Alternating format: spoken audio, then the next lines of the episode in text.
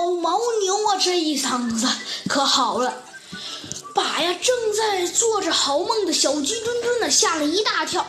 他一下子呀就从美梦中惊醒过来，一下子呀就摔下了床去。哎呀，连被子都掉了。小鸡墩墩呐，努力的支撑着他那个巨大的肚子，连滚带爬的站了起来，说道：“嘿，谁呀？我还没睡醒呢，就叫我，太讨厌了。”但是啊，当小鸡墩墩发现啊，猴子警长正和一个人交谈的时候啊，睡意就全无了。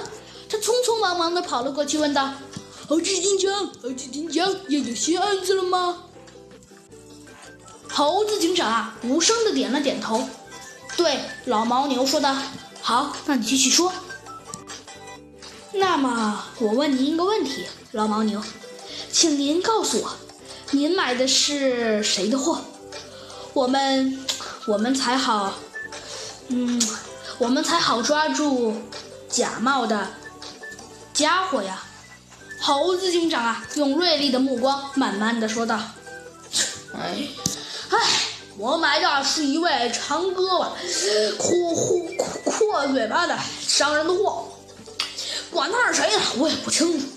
反正，唉，老牛先生啊非常懊恼。他突然补充说：“哎呀，我想起来了，反正那个家伙最大的特点就是双手过膝，嘴巴占了大半个脸，别特点我也不记得了。”猴子警长啊，微微的点了点头。要是不仔细看呢？都看不出来呢，猴子警长继续说道：“哼，看来您也是买这位无照商贩的货了。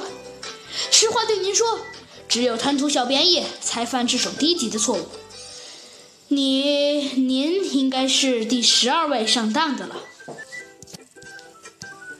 老牦牛啊，听了猴子警长的话，有些脸红，但是猴子警长突却突然说道：“哼，不过。”不过，其实这也没什么。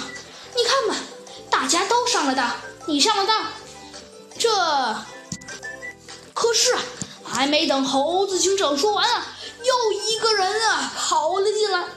我的妈呀，那是谁呢？不错，那呀正是老牦牛的老朋友。没错，那人不是别人，正是珍珠鸡小姐。老牦牛啊，连忙打起前上去打招呼道：“哟，这不是珍珠鸡小姐吗？您怎么有空来这里了？对了对了，上次我还没感谢您呢。上次我为森林都市捐款，就就是你帮我的，对不对？哎呀，老朋友，那都是以前的事儿了。哎，不不不，那不是以前的事儿。然后啊，猴子警长和小鸡墩墩呢，就这样的尴尬的看了，呃。”看了珍珠鸡啊，和和老牦牛啊，白吃了半天啊啊啊！过了好半天呢，他们才停止了争吵。猴子警长啊率先问道：“